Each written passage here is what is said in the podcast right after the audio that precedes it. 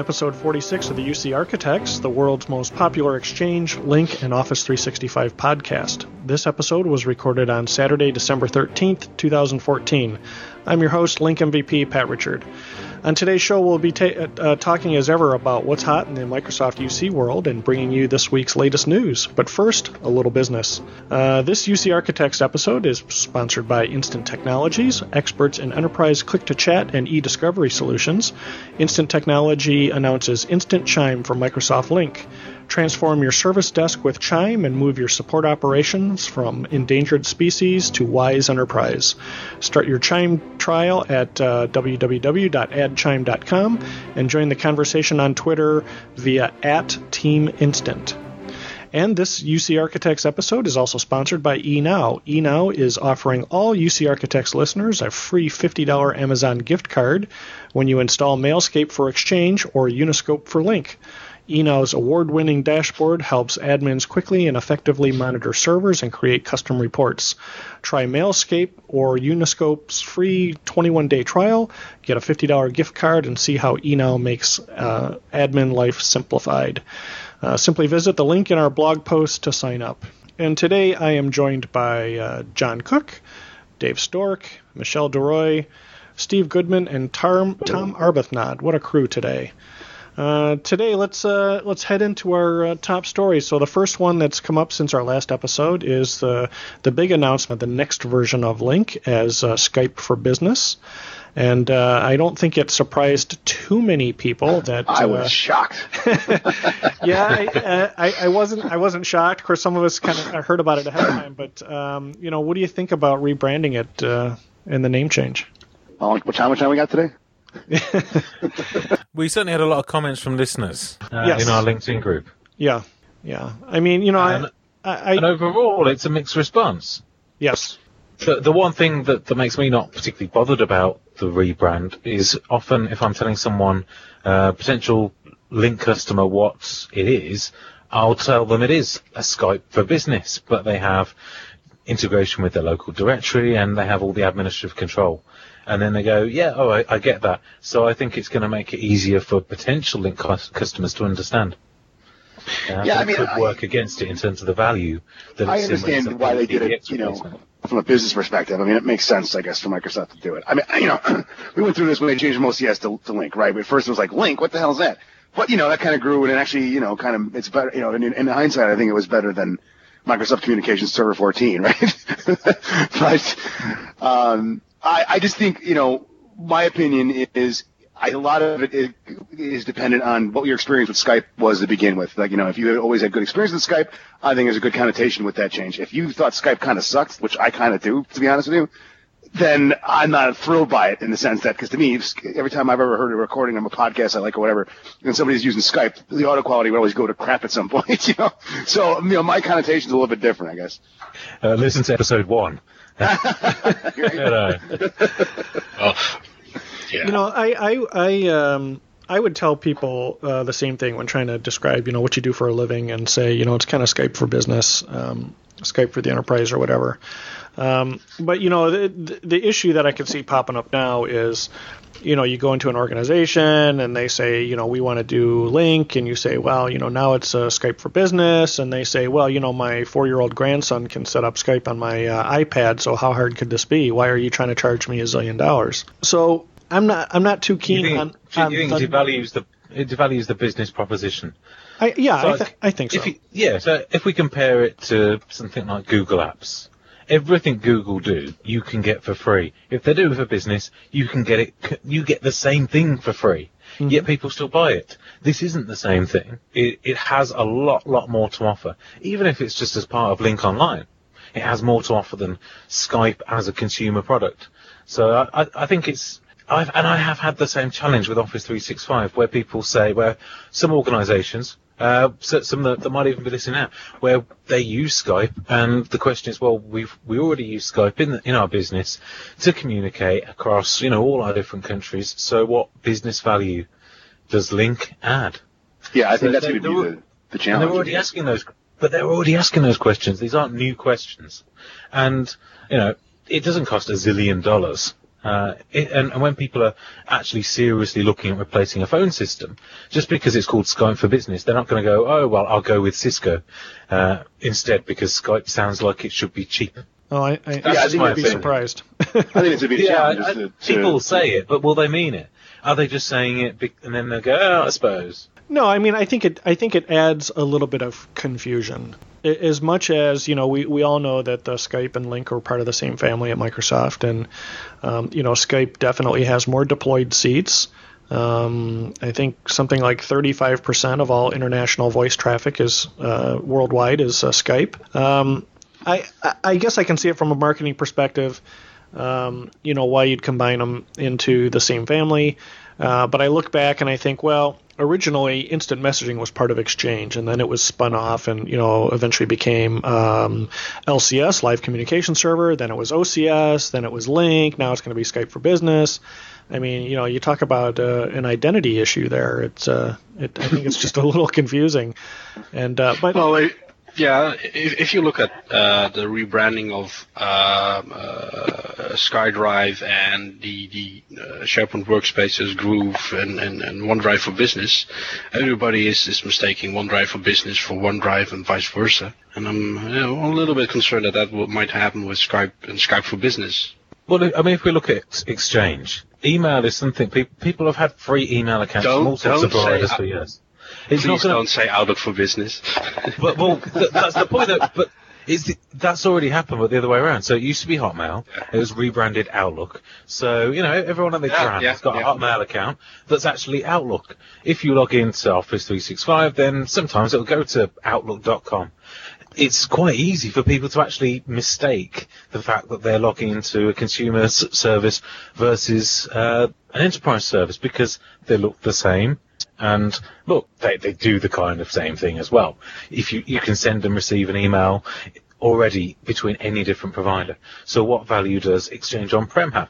Uh, or Office 365 when you can get it for free? Uh, from Hotmail. So that's al- that's already happened, but people are already happy with it. Yeah, but you know what? The on-prem solution for email from Microsoft has always been Exchange. It hasn't changed names four times, and that, and that's kind of my point. Is you know, you talk to somebody about Exchange, they know what that is. They know the proven track record. Um, Would change one time. MS Mail. well, Yeah, yeah, yeah, you're right. But I mean, uh, how how long ago was that? You know, 15 years A ago. long time ago. Um, you know, I, I just think it's it's hard to follow a bouncing ball. You know, when the name keeps keeps changing like that. But you know, I, I understand why it makes sense to bring um, bring that somewhat together. But at the same time, you're you're still going to have two different clients. You're going to have a Skype for Business client and the consumer Skype client. Now, this consumer Skype client can certainly you know uh, talk to um, you know enterprises via uh, federation that that seems to work too but now you've got two different clients that are capable of doing you know somewhat two different uh, um, modalities uh, lists Yeah, and that's a good point because one of the things, um, you know, you, you realize even with the Lync client um, on say Windows 8, now we're going to have the Skype client, that, you know, uh, either desktop and or you know Windows modern side, and the Lync client, or now Skype for Business client. And it's already kind of confusing if you look at it from, you know, setting default apps. You're like, well, which Skype client is this, you know? And, uh, you know, so I think there's a challenge there of keeping them separate on Windows 8 in that sense. It's like, you know, there's still still that pain point today with the Lync, but um, that's one thing Well, that's kind of confusing already. As Dave says, we have that with OneDrive for Business at the moment, where you know at the moment I have two OneDrives, and Yeah, true. Well, I, I managed to work out which one's which, but I can see how people couldn't. Uh, well, I'm not as smart as you. I, am not that smart. Uh, but but yeah, I, another comment. I, well, another comment I've got is, is I have you know tried to use Skype for business purposes uh, with the customer, and it was a nightmare trying to find people because. He, because even though, you know, unless you regularly communicate with these people, if you're trying to communicate communicate with people across a large business, then with Skype it just doesn't work because, you know, you search for a Skype ID or something like that, and you don't know whether that's, th- there might be 10 people with the same name that come up on the list, and some of those aren't in your organisation. And we were literally, we were like ringing people in, you know, to, uh, a country in Africa, hoping we got the right one, and just double checking. We're like going, well, this one's got a Spanish name. Yes, yeah, literally. And they're like, hola. and you're like, uh, una cerveza, por favor. I don't understand this at all. Where's the only Spanish I know? What am I supposed to do? Uh, unas sex on the beach. Por favor. that's that, that's my that that's the extent of my Spanish. Sorry, Spanish listen. Uh, so so so it's almost impossible to find people that you're looking for within a business when you're searching amongst millions outside your organisation. That people who are using it can see the challenges that they have. So well, if they are using Skype at the moment, they'll see the benefit of the business product. Yeah, I I, Well, I, I think that's So a valid point. So, should we get to, should we read out some of the comments from our listeners then? I've got some on screen here. Uh, so, uh, Sean Harry, uh, regular listener, first time caller, says it's great news. Why did it take so long though?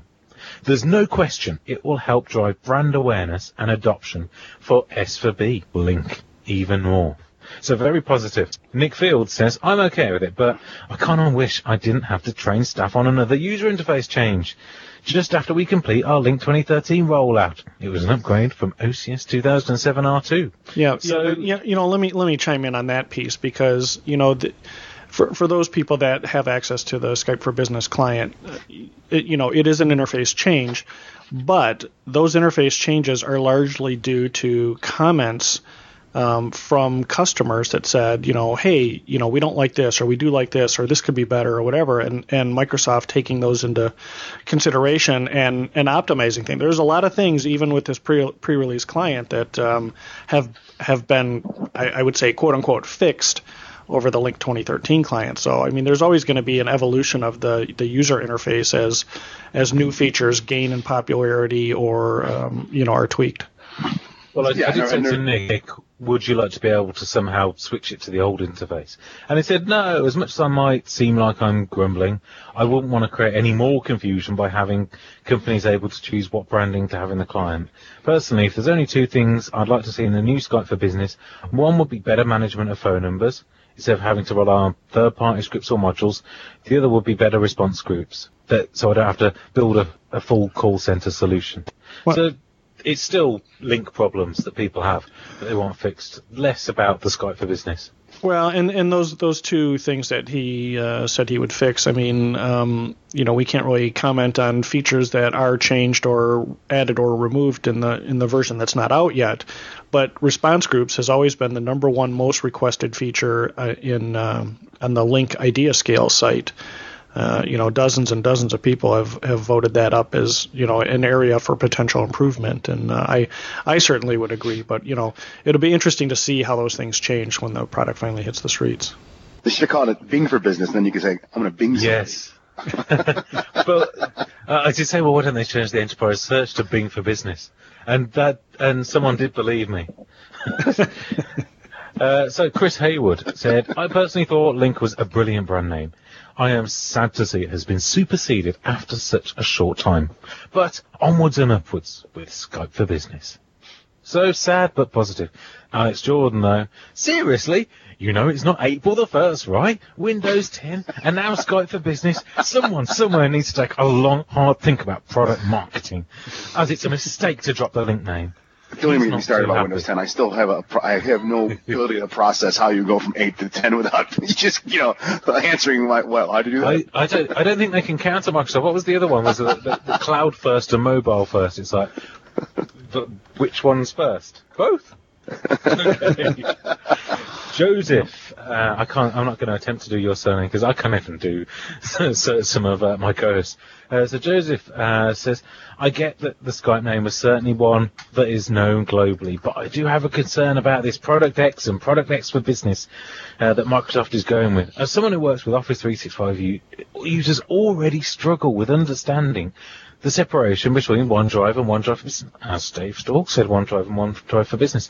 Trying to explain that these are separate products with different clients can be exhausting. Because if you think of it, obviously we explain to some of the, the business, but users who have this in front of them on the desk, they don't care. And the likes of us are never going to get, well, rarely going to get in front of them to explain it. We have similar confusion with Office 365 and Office 365 Home Personal. He's very right there, isn't he? Uh, if you if you say you do Office 365 and they go, ah yeah, I saw that in PC World uh, on the shelf, it's that it's it's Office 2013 to most people, isn't it? Uh, rather than a big product. Additionally, he says, you can expect documentation to forever be outdated and confusing when the product name changes. When someone posts about an issue in their Skype client, I expect we'll re- rarely see the poster clarify what version is being used, assuming there are separate business and consumer clients. I understand some of the reasoning behind it, but I'm not overly excited. Yeah, I One think more thought- he has one more more thought. confusing than it needs to be um, for businesses. You're right with documentation, training. Again, you're going to have two Skype clients on your on your desktop. You know, if if, if not more, right? If you consider the, the, the Windows 8 side, the Windows modern side, Yes. I just it just seems to be a, it just rife for confusion. You know, it's just Yeah, yeah, you can you can accidentally have two Skype right. If it's like, oh, hit me on Skype. Um, which one? Yeah. You know what I mean? It's like- and maybe we- down the road, you know, it's going to be one universal client and it won't matter. I mean, maybe that's sort of the thought with it too. You know. You never know. Uh, I mean, what, what, one thing at the moment with Skype is if you in, have a Windows 8 box, then it installs. I think my Surface came with Skype installed, Right. uh, and I, I didn't want two versions, but it had the, the modern version as well, rather than the desktop one. So yeah, it can be confusing. That's like you know, you end up with three or four Skype clients. And he had one more thought: What will Lync Online be called? Will it be just Skype for Business as well? well, yeah. Hopefully not Skype for Business Online. Yeah, because that would Version that, that 2.0. would be Skype for Business Online. It's the cloud version of Skype. Oh, yeah. What are they going to call it? Graham Copley. He's he wants to be mentioned in every episode we do. Hello, Graham. Uh, Graham uh, has a lot to say. I'll miss out his uh, his comments back to, to Joseph above. His opinion is a significant portion of his pre-sales time with smaller clients is explaining to clients what makes it different from Skype. He dis- he disagrees with what I said earlier. He says this won't help. Another client was recently telling me that they've just refreshed their entire desktop range and found a new way to block the Skype client from their network. He seemed pleased to be able to block this non-work activity along with Facebook. This won't help. Skype is, well, all over the world. And as Microsoft's message states, Skype broke down the distance barrier by bringing people together from all over the world. There's no doubt that Skype is massive and it's made its way into everyday language.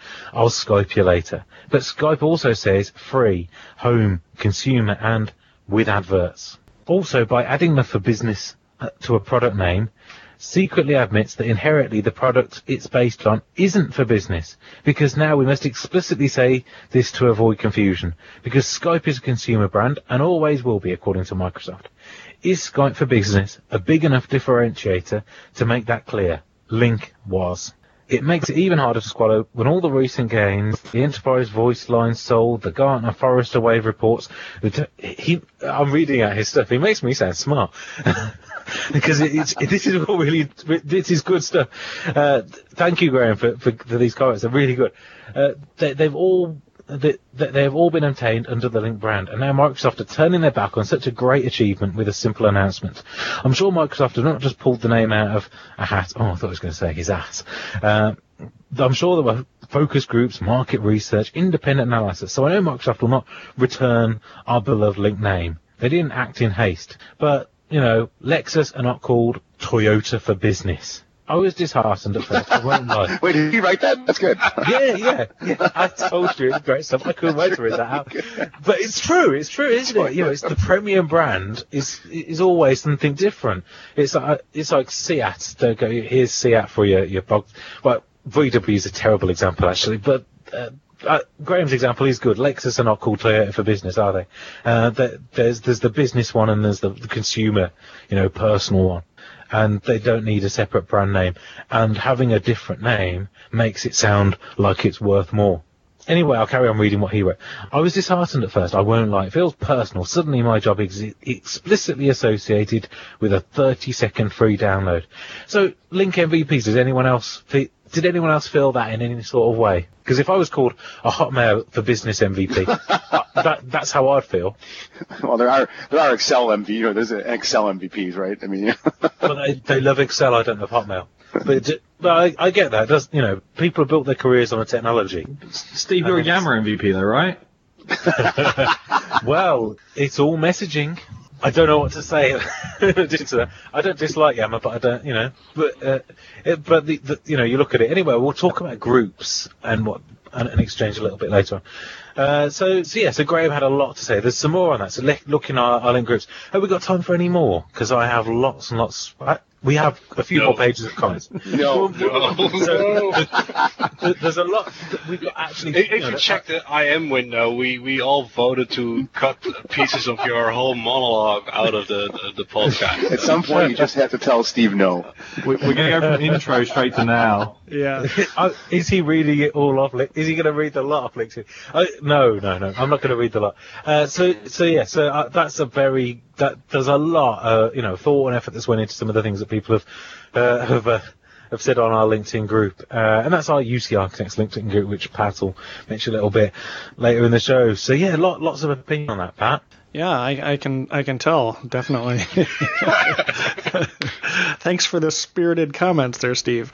Um, moving along, um, Microsoft uh, acquired Acompli, and uh, John, you used their applications, right? Yeah, I, I've gone back and forth. There's, you know, there's a, there's a few. If people don't know, I'm not familiar with completer. There's a, there's a bunch of different, um, you know, t- kind of mail plus calendar apps, and also some file management stuff um, for iOS. Um, there's, you know, there's a whole kind of uh, running competition between a bunch of other companies. Um, I use Tempo for calendaring. Um, Sunrise another one. So Acompli is one of those ones in that in that vein. So it's kind of a combo, you know, mail client, uh, calendar, file storage, stuff like that. So it's pretty good. Um, the only one downside is it, it seems like on at least the current version on iOS 8, the notifications aren't as fast as say as um, you know native mail clients, so you don't get you know the, some phones need to be have to be active for them for the for the uh, notifications to come through. That's my only one beef with it, but it's a pretty cool client. Um, like I said, I've been using it for a little bit. Um, over the years, um, you know, off and on, trying out different clients. So it's it's probably a good call. You know, I, I would probably say it's a really good pickup from Microsoft's stamp- standpoint. This way, they're not necessarily beholden on you know, if you know if this is going to be the new OWA client or some sort of you know con, you know uh, you know containered uh, mail client for mobile platforms, it's probably a good idea to have everything in one place because you don't have to worry about you know the the the phone vendor you know giving the best experience for calendaring and email as part of the um, you know Uh, did you, OS. did, have you used the OWA for Devices app, and uh, how does it compare with uh, Acompli? Well, I mean, oh, for devices is more to me, you know, more of just like a sort of web page uh, wrapper, sort of, and, and, you know, I, mean, Acompli is way more of a of an app. I think is the best way to describe it. So, you know, it's you know, it's, you know, designed to be a native mail app, sort of more than just a you know a window to OWA. That's how I think of the OWA app um, Right. on iOS. You know, uh, I, I mean, the OWA app's great, but it's not, you know, it's not really totally baked into the OS too in terms of notification stuff. Some things are there, but some aren't. You know, so So, Comply. so John, well, uh, so what do you think of them uh, of it having to register your details with a third-party server in the middle? Well, you know, this is always this is this is one of the reasons why I don't for the longest time I wouldn't use any of these apps, right? Because yeah, I mean, you're basically giving it your you know, if you're using on-prem, you're giving it your domain creds, which is always dubious. And again, and to be honest with you, that's one thing I will never do on Android. I don't trust any application unless I know it's you know Microsoft or somebody. But you know, how many times have you downloaded an app off the off the Play Store and it's like, yeah, give me your RDP credentials, your your RD gateway credentials. I'm like, hell no, I don't know who you people are. You know what I mean? Um, so even with you know, we all, you know, uh, uh, Apple can be with the App Store and getting apps through. There's still a concern to me that you know it's always dubious to me, you know, giving your credentials to some company, especially like I said, as they're your actual on-prem AD credentials, you know. Um, Yeah, but, one thing uh, that might it might even be uh, against your company policy, or even uh, yeah, but you wouldn't know from true. you wouldn't know from downloading and using the app. It doesn't warn you. yeah. But I suppose as it, you know, as as it's bought by Microsoft, things may change. What, one yeah, thing- right. I mean, it certainly gives it one a, thing I more did of notice- quote-unquote legitimacy. Right? One thing I did notice that it did better than the OWA app is that the reason that after a few days I get annoyed with the OWA app is is is it doesn't update in the background. Uh, Acompli seems to do a better job of updating in the background like a normal ActiveSync client, even though it isn't. Okay, and that, that does it for the top stories uh, for this episode. Heading into the exchange topics, uh, lots of updates this past Tuesday.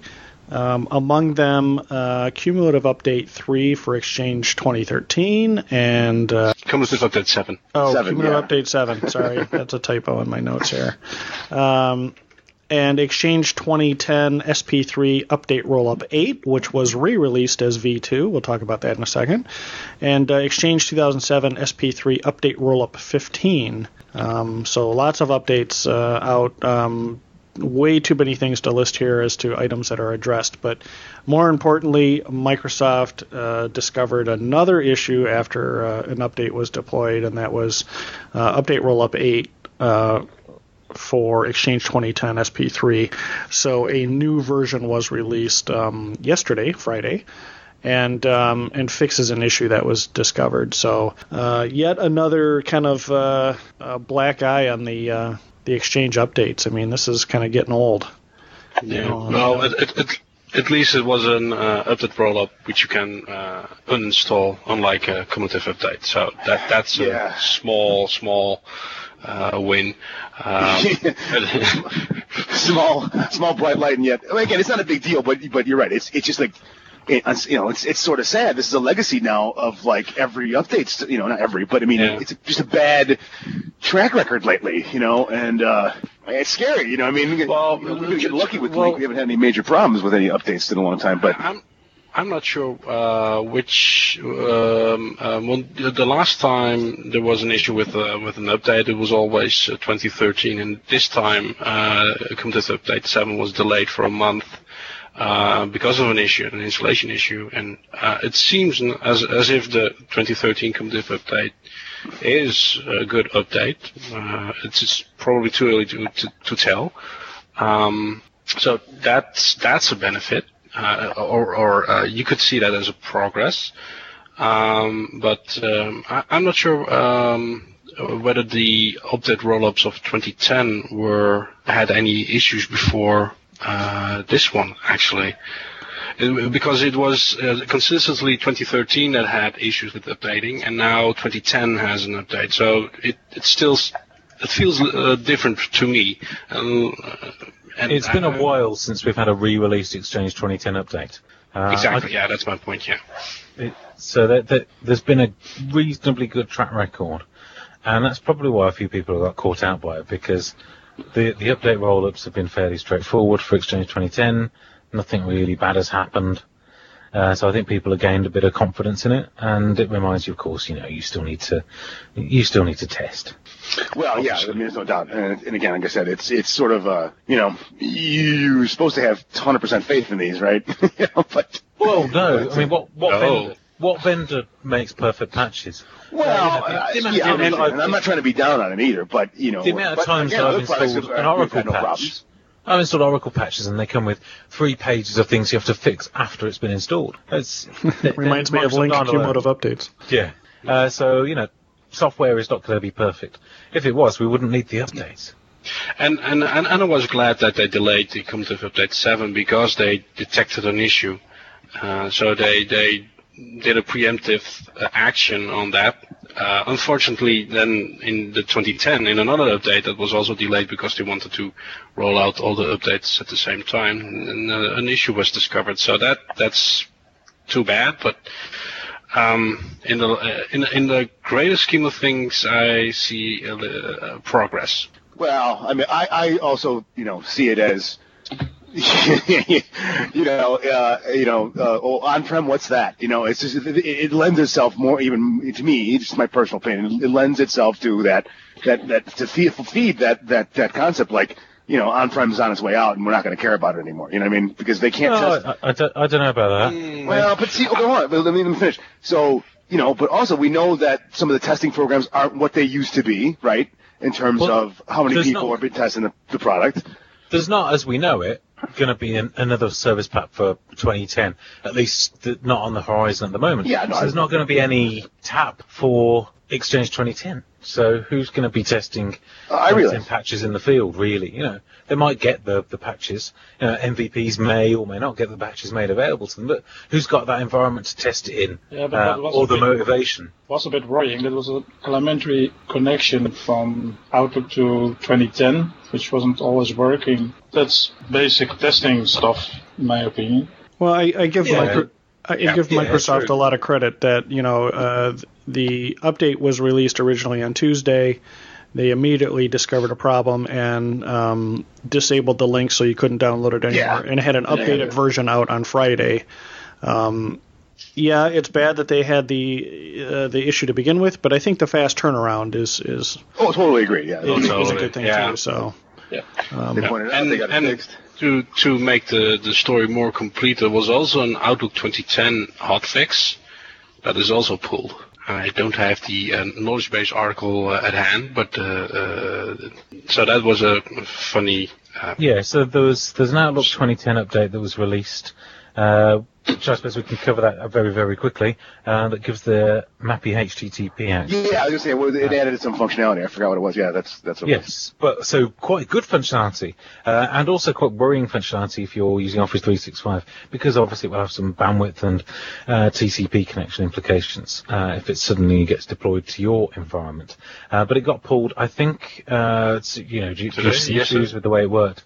Uh, I can't remember whether they made public the reason. Uh, so, um, but not a serious reason, to be honest, uh, from what I read. Uh, so it's been Well- pulled, get fixed. Uh, it's it's not the kind of issue that I believe would have caused you know client disconnections all over the place. Uh, it certainly wasn't as bad as uh, the uh, as the update roll-up issues. No, no, that's true. But I'm I'm, mentioning it because uh, if if people are troubleshooting the uh, Exchange uh, server side with the uh, uh, uh, bad update rollup, well, do mention that. Do remember that there's also an Outlook 2010 update that might have an impact on your environment, and check that as well. Well, the, the the two will never meet. So the update roll-up for 2010 uh, will affect some customers. The other customers, uh, well, if they had a mixed environment, but it will never affect one client with one server uh, because the 2010 update uh, was for Outlook 2010 connecting to Exchange 2013 with uh, MAPI HTTP enabled. Oh, right. Okay. Yeah. Right. Right. Right. Well, in a in a, a coexistence environment, then. Yeah, but you probably wouldn't switch it on until you moved everyone to 2013, really, would you? I'm, I'm saving my face here. yeah. Well, that K- KB also fixes lots of other things, so it could be that organizations don't have MAPI over HTTP enabled, but install the update regardless. Yes. So yes, so two bad updates. It's not great, is Yeah. it? Well, we could go on, but let's just with Windows and Windows 7 and stuff like that. But let's go to the next topic.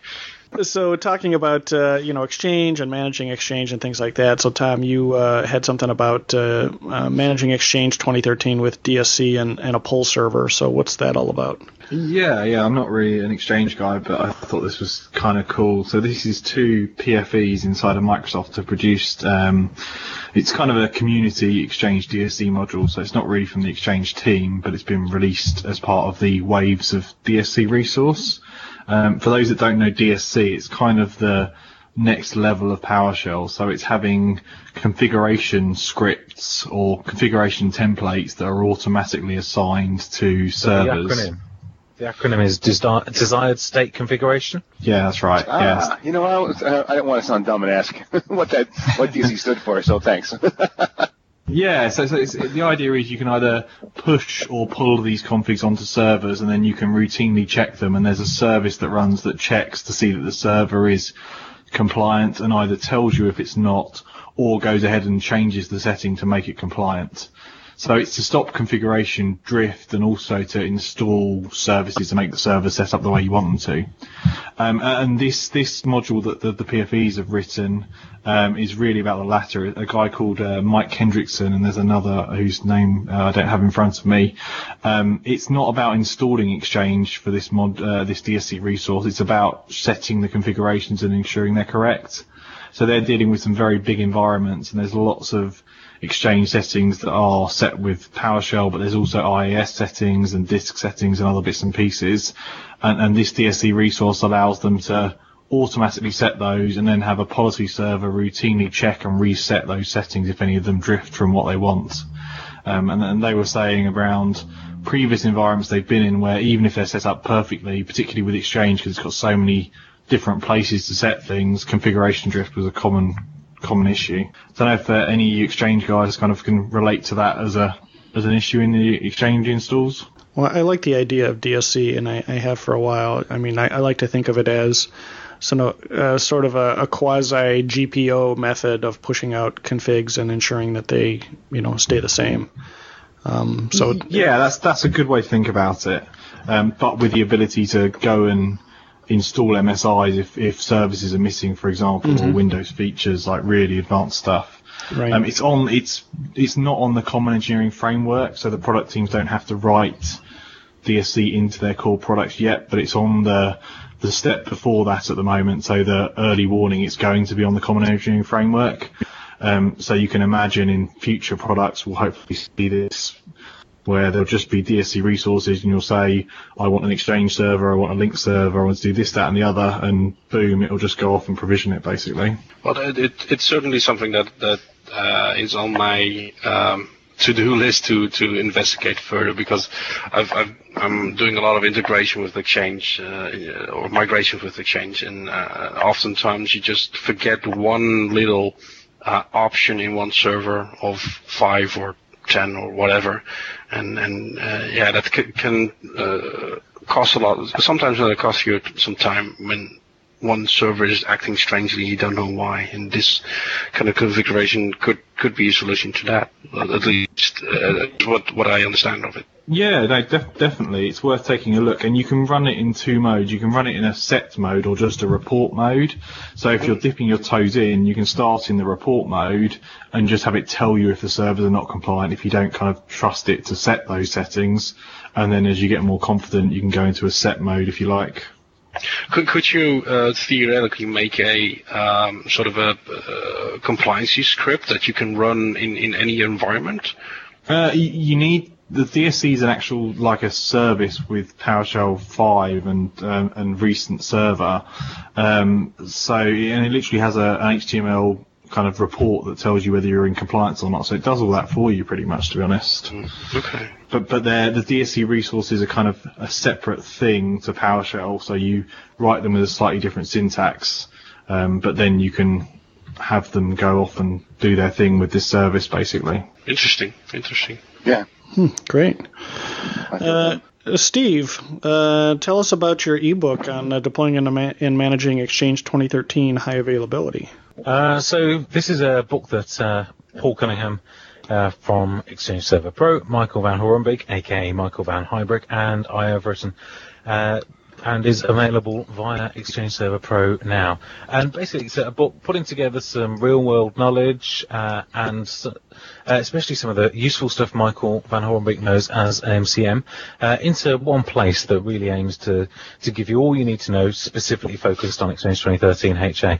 Uh, it's available for uh, now, and if you're listening just after the show is released, uh, then head over to Exchange Server Pro uh, as we have a 20% discount. Great. Yeah, it's good stuff. Great. Totally unsolicited opinion. It's really good. All right. Uh, next, we wanted to take a few minutes and uh, and kind of do a deep dive on uh, uh, two topics. Uh, one is uh, Office 365 groups, and uh, the other is clutter.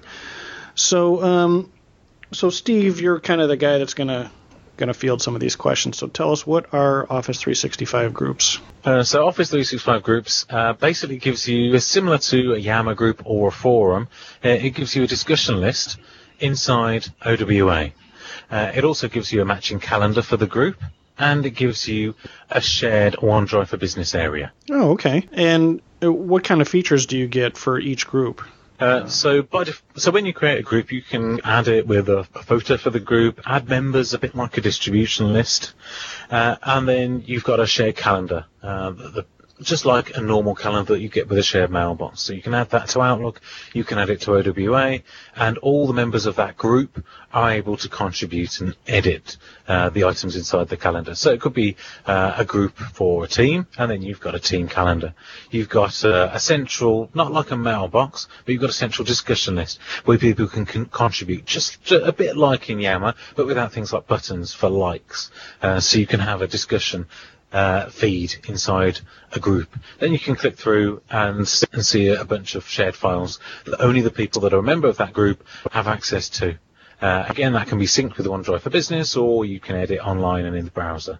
So, um, I'm trying to think of like some use cases for this. Um, what what's coming to mind? Uh, well, if you were thinking of site mailboxes, then you might also want to think of Office 365 groups, because if you were thinking of something like site mailboxes to give you somewhere to uh, keep shared files and allow conversation, then this might be a better fit. Uh, if you are creating shared calendar mailboxes at the moment, or using public folders for calendars, again, this might be a good fit. If you're not quite ready for Yammer yet, or you want something a little bit simpler to replace distribution groups, then again, groups might be a good fit. Or even potentially um, like persistent chat in Lync, um, having a group instead of, you know, like a chat room. Exactly. It's, it has a chat feed, and uh, effectively you start a discussion thread, and then the chat flows from there. Okay. Uh, And, and, and do uh, when somebody joins later on, can they see the history of all those? What happened Yes. before? Okay. Yeah, so it's it's it's not like a distribution list in it, or you can allow it to to uh, to send a message to everybody in the group, so they also get an email as well. For example, if they're going to participate through Outlook, but the group always gets a message. Uh, it's a so sort, sort, sort of a broadcast uh, feature. yeah, so you so so when you create a group, you've got some options, and one of those can be to also send a copy of messages to the group to to to the member as well. However, most people you'd expect to join the group and they'll see the full conversation history uh, of all the various discussions, just like a forum, uh, but uh, not quite like Yammer in that they don't get polls, they don't get like buttons just yet. Oh, but I like the like buttons. Yeah, so that's obviously You the like, like, like, I like like. Um, so Then you then you have to reply with a plus one. Yeah. um, so, what kind of controls do you have from an administrative standpoint? So the the controls, I think there's been a couple of features released lately where in Office 365 the focus has been on bringing the user functionality to the to, to people first before bringing all the admin functionality.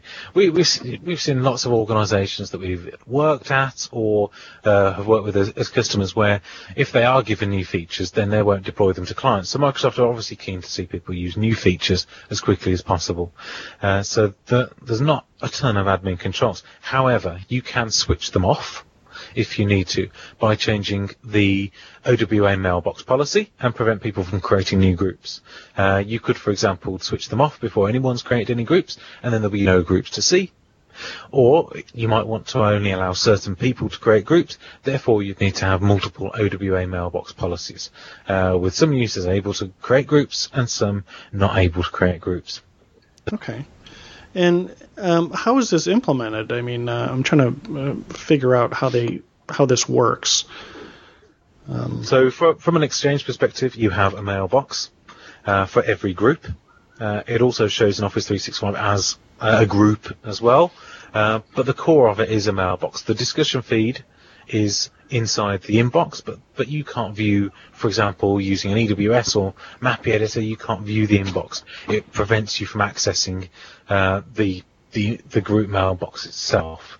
So you can't have a poke around to see exactly how the messages are stored, but you can do, for example, a PowerShell command to see how many items are in the inbox, and you'll see that that relates directly to how many discussion and replies that there are. So it's all stored in there. The calendar is stored where you might expect, which is why you can add the calendar into Outlook.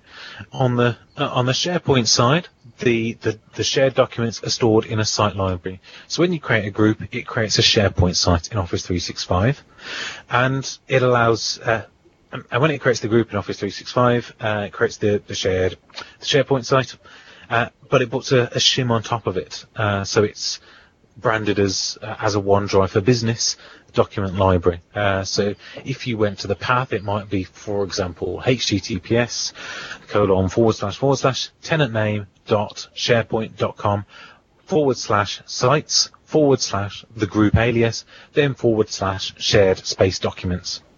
Uh, however, you won't see it as a normal SharePoint site. You'll, it'll look like a normal user's OneDrive for Business. Hmm. Okay. Uh, do you see Yeah, this? pretty cool to know too. Yeah. Uh, do you see this coming to on-prem deployments? Uh, I don't know, to be honest. Uh, I, I'd hope so. Uh, I think there's a lot of scope for it, and I think it could be very useful because, uh, you know, think of all the customers that uh, can't necessarily use Yammer because it's, you know, only based in the US, or there's no route to move it back, move the data back to on-prem easily. Uh, the theory is, if you look at groups, you should be able to move that content back to on-prem. uh, or vice versa. And if you can move it to on-prem, then it should be implemented on-prem. I suppose we'll see what the next version of Exchange uh, and SharePoint bring. Hotmail for business, you mean? Um, Yeah, exactly. so, um, do you s- do you see this as a, a permanent replacement for things like distribution groups or Yammer or or PChat? Um, I, I don't I don't know about persistent chat. Um, but you as Lync guys will know that it's it's got some specific use cases that can't be easily replaced. Uh, I can't see replacing DGs in the immediate future uh, because although uh, D- DGs are good because it's easy to add external people to, uh, whereas groups at the moment are pretty focused on people within the organisation. Uh, but I'd like to see it, it, it as a replacement for that. Uh, I, I, you know, I, I understand Exchange can't always be the same forever. However, it does seem to accumulate a lot of things uh, along the way. You know, it'd be nice to see some real evolution and some real new features that really did redefine the way we used it, rather than let's buy another product and tell everyone to use that instead. I think it's interesting with these new tools that uh, there's no easy way to get away from distribution groups or distribution lists. So we use Yammer quite a lot internally, but there's no slick way to run a DL that's also a Yammer group. It, it's just a mess. If you try and add DL to a Yammer group, it reposts again and again. It thinks it's a new post every time. I, Yeah. I, hopefully this will be a little bit better. Same with PChat in, in Oh yeah, uh, definitely. Lync, you're either you're in the PChat room or you're not. Working via email with PChat just doesn't really work. There's there's some third party stuff. Well, but it well, seems I like mean, but you do have the ego feed, which really helps there too. yeah, the, the, but the problem is, is all you always want to integrate with people that refuse to use the tooling, and they'll go, they'll use email. So you want a seamless way for the email people to keep using email, and for the other people to use the tooling, and that's where it always falls down, and everybody defaults back to DGs because they're the common denominator. Mm-hmm. And I, I think that's where that maybe they need to go. Well, DGs are no more. They, there is a mechanism to start, and you use, and you use That's a Office 365. Yeah. Yeah, because- right. It's only a, like a male tenant from the last 40 years, right? Ah, but you can subscribe. You can And and remember You can public folders, the the, the Yes. things that they wanted to kill off. Ah. And, How, however, public folders are harder to kill off because they have content in them. A DG Oh. stops existing the moment that it's deleted. We've moved our DG seamlessly between Office 365 tenants that we use for organising the episodes. Uh, however, we wouldn't be able to use Office 365 groups for organising the episodes because it wouldn't work with external recipients. So we couldn't do it and, now. And that's my point. Is there's always a reason why you can't use a DG, and we use DGs. We have access to all this tooling, and we still use DG. So Yeah. it needs to be slicker between anybody using plain email, any system, not even just Office 365 or just Exchange, and the newer tooling. Yeah, the system should pass emails and post them basically, rather than you know doing nothing or making a mess of it. Yeah, so it is completely possible to do that with Office 365 groups. It understands email because it is based on Exchange. It lives inside an inbox. And if you create a group and you want it to feel like a DG to start with, then you have the option to A, let people outside the organization email the group. So you can have public members, add a contact to it, for example. And you can subscribe new members so they get an email every time a new message is posted. So it works as a DG. So it, it can do that. But obviously, you don't have to have it. You could you could replace it. You could replace DGs pretty much with groups.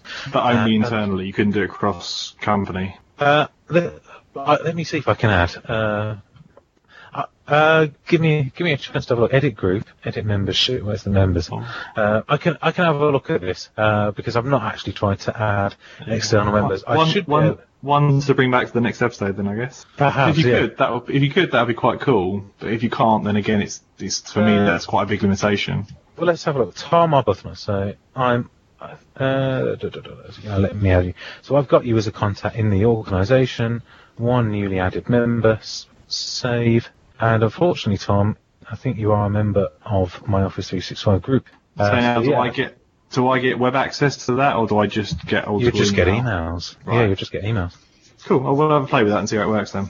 Yeah, very cool. So, uh, uh, moving on. Other than uh, the top of my desk, what is clutter? what? uh, so, so if you've, let, let's try and think of a way that doesn't make it sound bad. so the, the idea is that it gives you a focused uh, feed of the inbox. Uh, so it takes out stuff that might not, that you might want, but isn't relevant right now. So if, if you're the kind of person that has 300 or more unread messages, then they should end up in clutter, and you can go and have a look at those when you're ready. And all the stuff that that it thinks matters to you, the stuff it, it sees that you normally read, or the people you normally read it from, the topics you normally read about, it will it will leave those in the inbox. So when you look at your inbox, you don't have to skip past the, the 20 or 30 unread messages that mean nothing to you, and but you can't really delete straight away because it might be important later on. You can you'll see just the stuff that matters. So like smart filtering. Um, okay. Um, and and how is it switched on or, or managed? So you have to be an Office 365 customer. It's rolling out, as I believe it, to English tenants at the moment uh, because of the way that the machine learning stuff works. Uh, and it's switched on on a user by user basis. They can switch on themselves in the OWA options. Okay, and and Oh, and Dave so, says it's, it works on Dutch tenants as well. okay. And so if uh, if an admin goes and turns on a, a user for clutter, then it does the user get an email or some sort of some sort of notification that they've been enabled for that? Yeah, so I think they need to have the help desk role on, uh, go into options and enable it from there.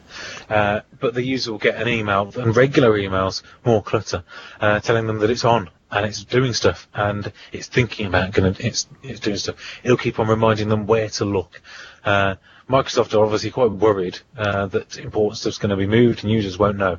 Uh, so they keep on reminding you. So if you enable clutter and you don't get many emails, you'll get a whole bunch telling you clutter is enabled, it's doing stuff, and to go and have a look in your clutter folder. Okay. Uh, but the idea is a user enables it themselves. You can't mass enable it for all your users. Okay. So um, other than other than just enabling it for users, what uh, what kind of controls do you have from an administrative point of view? Uh, there's not really any at the moment. I don't believe you can get any statistics on it. I don't think there's a way in Office 365 to disable it completely. Okay. And so if uh, while it's trying to figure out what you uh, pay attention to and what you don't, um, you know, from an um, behind the scenes uh, point of view, can the user help that logic by marking things as clutter or not clutter? Yes. So uh, if you're an Office 365 tenant and you've got the option to switch clutter on, it's already learning what you do. So it's already processing things in the background. But when you switch clutter on, you get a mark as clutter, mark not as clutter button.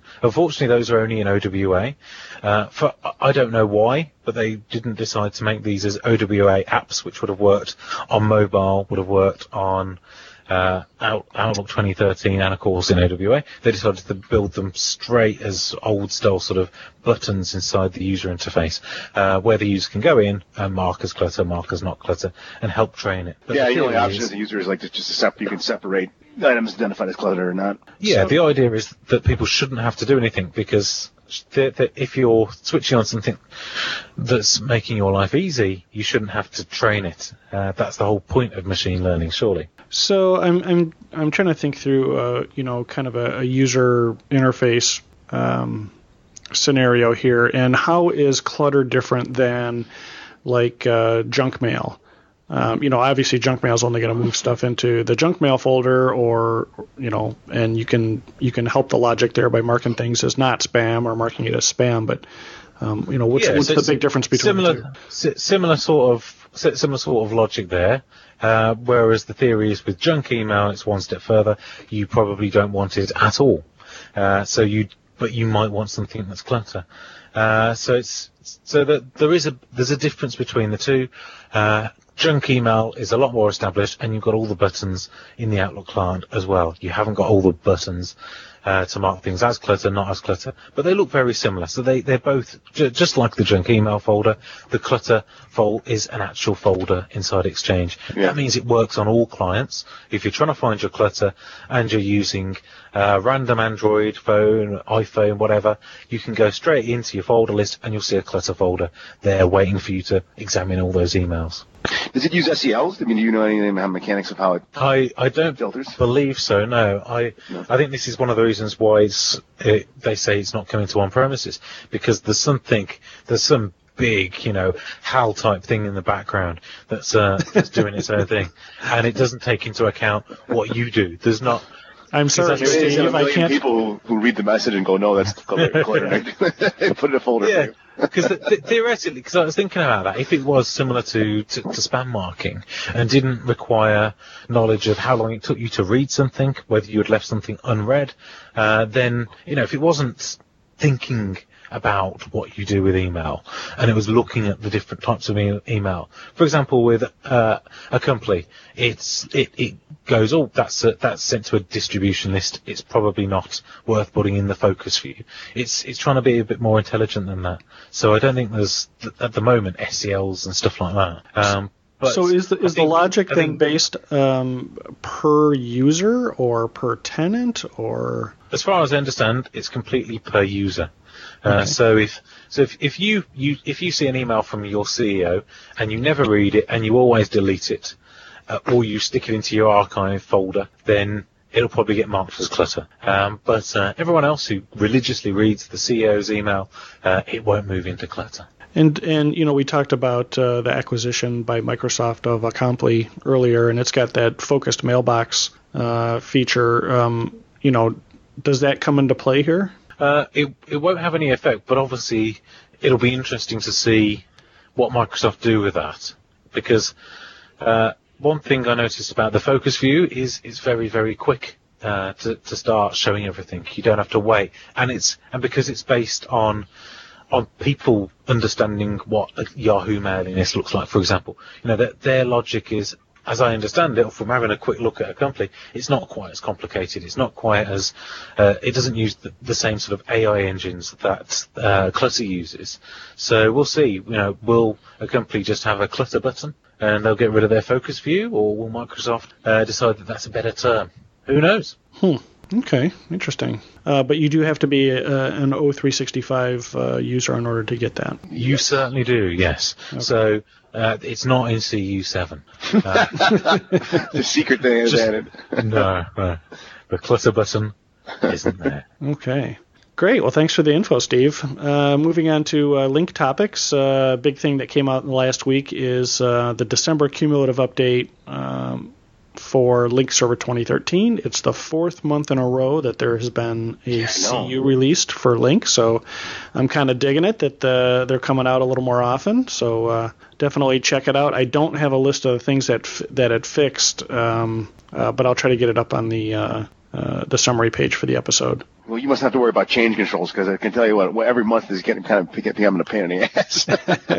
getting them scheduled and getting them approved. well, you, you, you know what's interesting is uh, is I built a new customer environment um, in the morning, and the update came out in the afternoon. It was it was already patched and everything. So, um, but um, good good to see that. So uh, next up. Um, Passive auth for the Lync 2013 uh, Android app. So, has anybody played with this yet?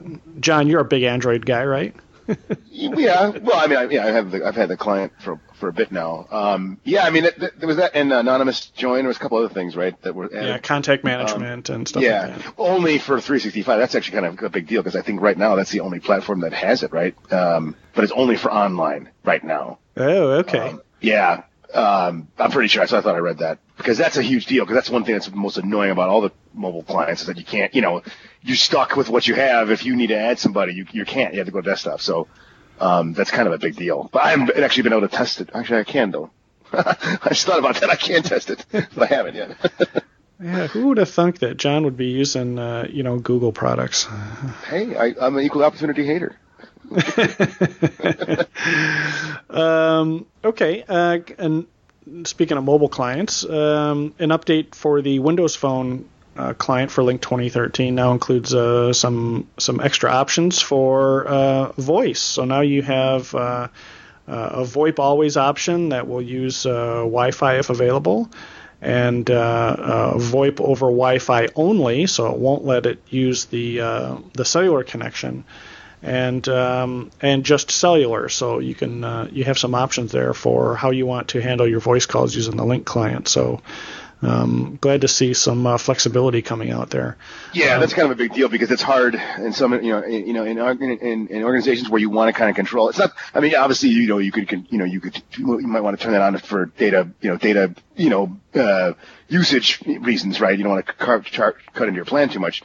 Um, but a lot of it too is just a policy-based thing where you just want to say, hey, you know, you know, to, you know, in, an organization that you want to have very, you know, very focused to get the best opportunity in a Lync call, do the following. You know, it's it's nice to have that option so we can, you know, you can document that and say, hey, when you're making a call off your device, you know, have this set this way. You know.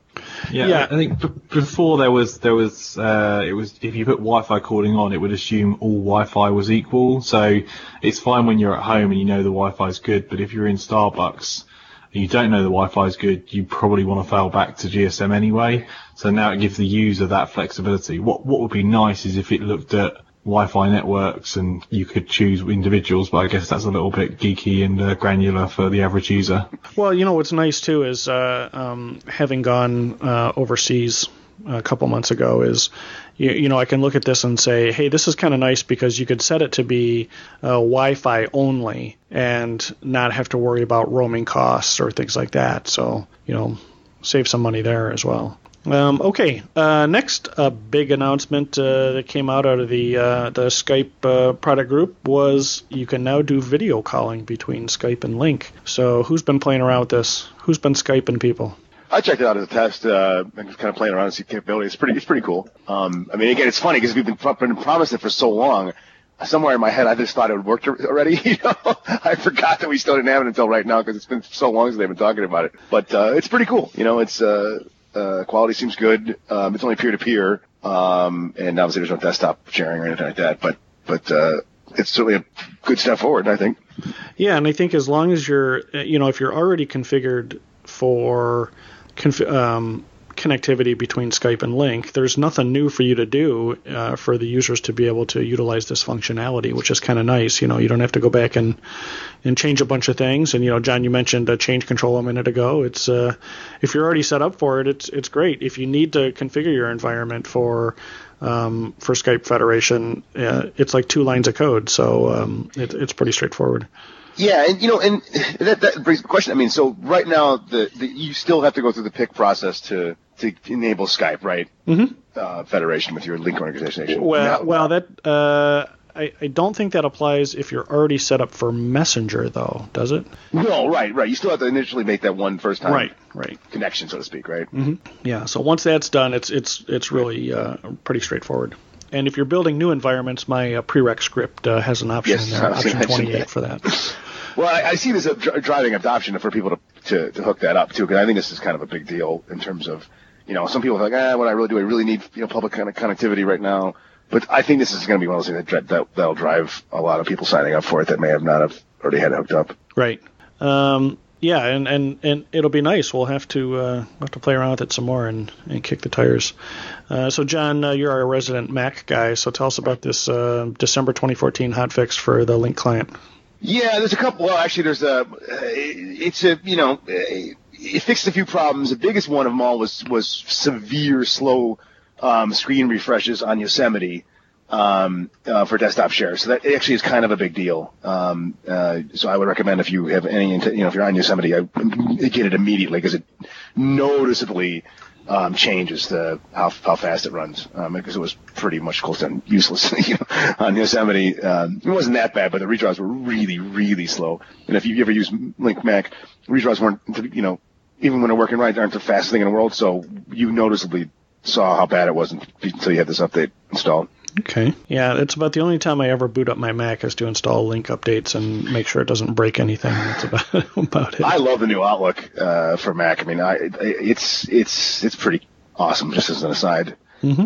Um, Tom, tell us about capturing string output from uh, Get CS Pool Fabric State. Uh, Yeah, this is uh, another probably a little bit of a niche one. So um, it's something that's annoyed me for a long while. Uh, Fabric for, for the uninitiated is what controls how users and various other resources are distributed over a Lync pool. So if you've got multiple FEs, users are distributed, and your data sits free of those FEs. Um, and if it goes bad, then your life is really bad. So this this command that gets CS pool fabric state tells you the health of the fabric, how it's balanced, which are the primaries and secondaries. Um, but agonizingly, it writes its output direct to the PowerShell host. Um, rather than doing the correct thing, which is for it to write out an object or even the slightly less correct but still better thing of writing a string to the PowerShell output, um, it actually writes direct to the host. So there was no decent way to capture that if you were doing a reporting script or you wanted to act on that data or check that data. Um, and it was actually um, Desmond Lee put a post up about how you could capture that with um, I think he was doing uh, transcripts and some other methods where he was doing copy paste. It was he he could do it, but it wasn't the slickest, um, which got me thinking about it again. And I found another post where someone had come across a similar issue, and basically, if you spin up a dedicated host to run the command that you can capture all output from that host, including what's written to the host, and therefore we can grab that output and pass it and select string and do whatever we need to do on it. Yeah, it's cool because that's I mean that's annoying. Um, you know, you you you get that one great script or, or command and you and it gets the data you want, but and it's on the screen, but you can't get it out anyway. You know, there's some commandlets that are not really good at piping and stuff, so it's like. Uh, what do you do in those cases when you really want to bring that somewhere, you know, that data somewhere else? Yeah, this technique will work to anything that outputs to, to the screen potentially, yeah, so cool. it could be handy yeah, actually, I ran in that trying to make a kind of a user list, and I found a really great script, but it was basically, you know, there was no way to, par- I couldn't figure out a way to parse it to anything so I could get into it, you know, like CSV. And um, this is kind of a cool way to think about doing that. Yeah, yeah. A, a, lot of, a lot of people that write scripts initially write to the host directly because that's the simplest thing to understand and do. Um, so yeah, if you find third-party scripts that do write host, then this would capture that data potentially. Right.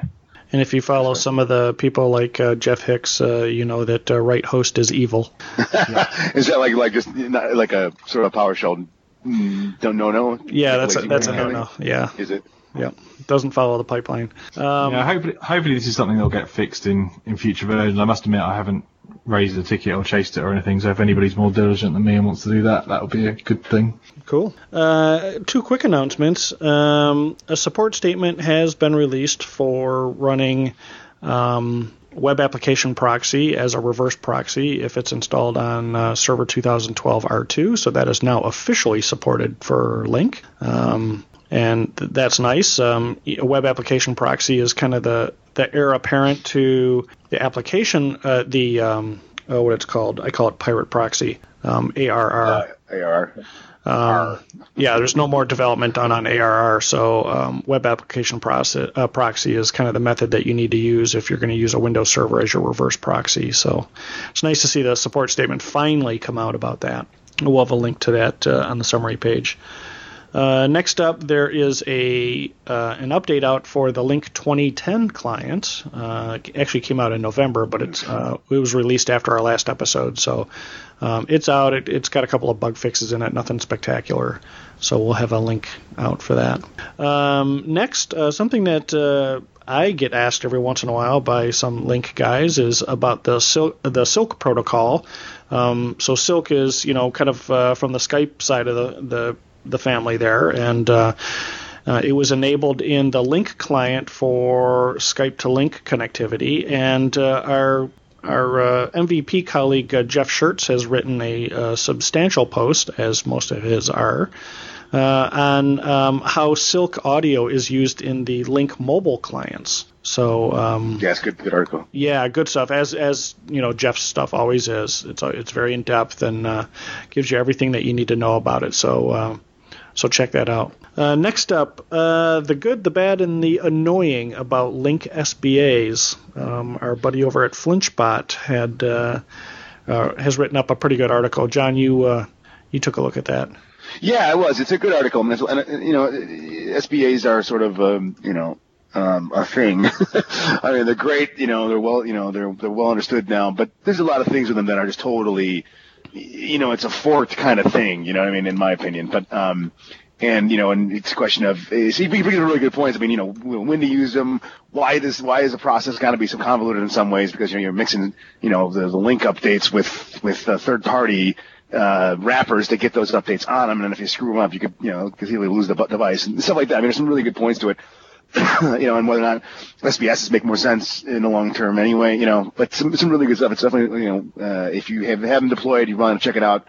Um, and if you haven't, you know, it might steer you toward not deploying SBAs and maybe looking at SBSs or even look at a standard edition for, for, for a location too, as opposed to an SBA. But, uh, so definitely worth ch- checking out. And and speaking of uh, SBAs and appliances and stuff for branch offices, uh, um, as well as uh, appliances for data centers, uh, the Sonus SBC V4 firmware.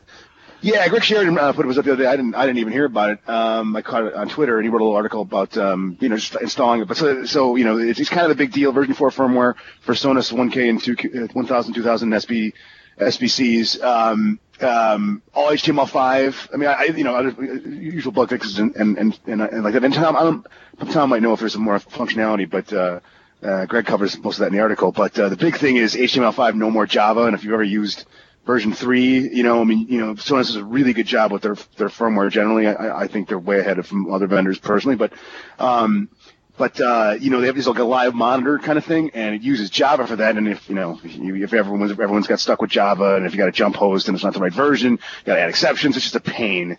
Um, this does away with that in all, in all HTML5. Um, I haven't deployed it yet, but um, Greg's article really will uh, give you some idea of you know what what you need to do and stuff like that, and backing up and all that. But pretty cool news.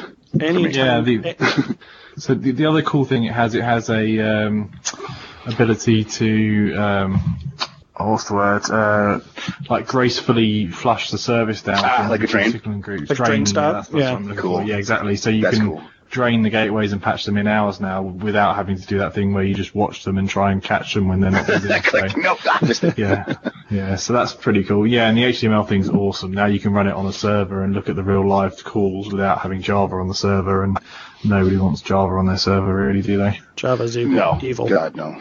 Well, we've covered this a bunch of times too. I mean, you know, like I said, and, and you know, like Vic, Vic's uh, PowerShell add-ons for for Sonus to be able to manipulate and you know look at the devices via PowerShell. I mean, this one, re- I, I, it's okay. Some people do get excited about about about about uh, gateway firmware. Sorry, I'm one of those people, but I mean, it's it's really cool stuff, you know. Yeah, very cool. I'm I'm glad they got rid of Java. I mean, I'm I'm a big Sonus fan as well, so it's nice to uh, nice to see that that's been re- replaced. And I think we'll see HTML5 replacing a lot more stuff in uh, uh, from Java.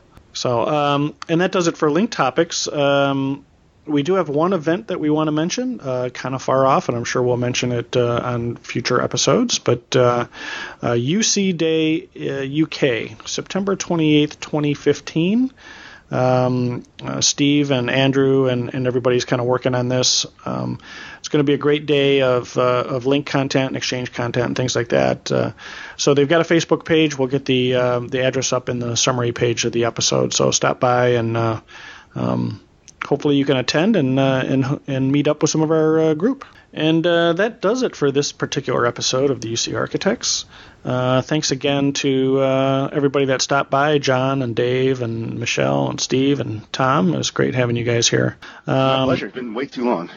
And thanks to uh, Andrew, who gets the uh, the unenviable task of editing our uh, shenanigans here. Um, the UC Architects episode is sponsored by Instant Technologies, experts in enterprise click to chat and e discovery solutions.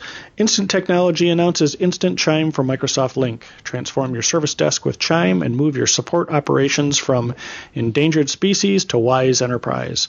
Start your Chime trial at addchime.com and join the conversation on Twitter via at Team Instant. And of course, this episode is also uh, sponsored by eNow. eNow is offering all UC Architect listeners a free $50 Amazon gift card when you install Mailscape for Exchange or Uniscope for Lync. eNow's award winning dashboard helps admins quickly and effectively monitor servers and create custom reports. Try Mailscape or Uniscope's free 21 day trial, get a $50 gift card, which would be great about this time of year while you do your Christmas shopping, and see how eNow makes admin life simplified. Simply visit the link in the blog post to sign up. And finally, before we go, as ever, we want to remind you that the UC Architects are online, of course. Uh, visit our website today at theucarchitects.com. Follow us on Twitter at the UC Architects. Uh, be a friend and like us on Facebook at facebook.com slash the UC Architects and our group on LinkedIn. And uh, of course, we uh, we took uh, Steve read a bunch of comments from our group earlier, so feel free to to drop your comments there. if you haven't subscribed to the podcast already, you'll find us in the iTunes Store, the Zune Marketplace. Uh, search for us in the new WinPhone 8.1 podcast app or subscribe to the podcast using the RSS feed in your favorite downloader, such as Outlook. See our website, uh, website for links to everything on the show today. We'll see you back uh, for the next episode with Steve hosting.